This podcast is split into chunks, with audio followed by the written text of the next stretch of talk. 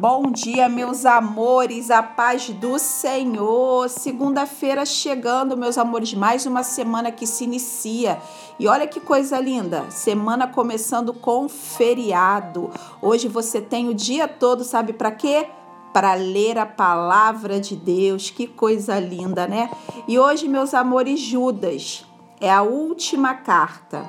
E Judas pretendia escrever acerca da salvação Porém, com o perigo dos falsos ensinos crescendo, Judas entende que precisa fornecer aos cristãos uma lista útil com as características dos falsos mestres e encorajá-los a confrontar o erro e a batalhar pela fé.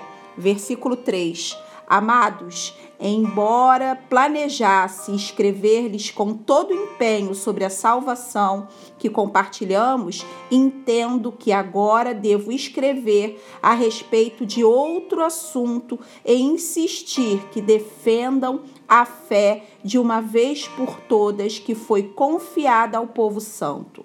Versículo 4: Pois alguns indivíduos perversos se infiltraram em seu meio sem serem notados, dizendo que a graça de Deus permite levar uma vida imoral. Meus amores, desobedientes, eles rejeitam a autoridade e difamam aquilo que não conhecem. São nuvens sem água e árvores sem frutos. Cuidado com eles se, se infiltram, participam das suas refeições com a intenção de fazê-los naufragar. Judas diz: exorte-os, confronte-os e defendam a sua fé.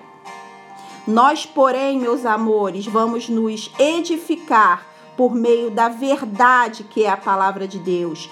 Vamos orar consciente na verdade e no poder do Espírito.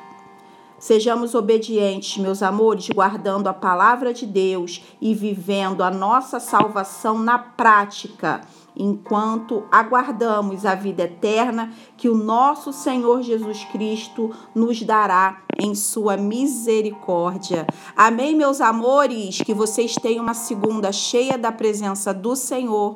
Um beijo e até amanhã.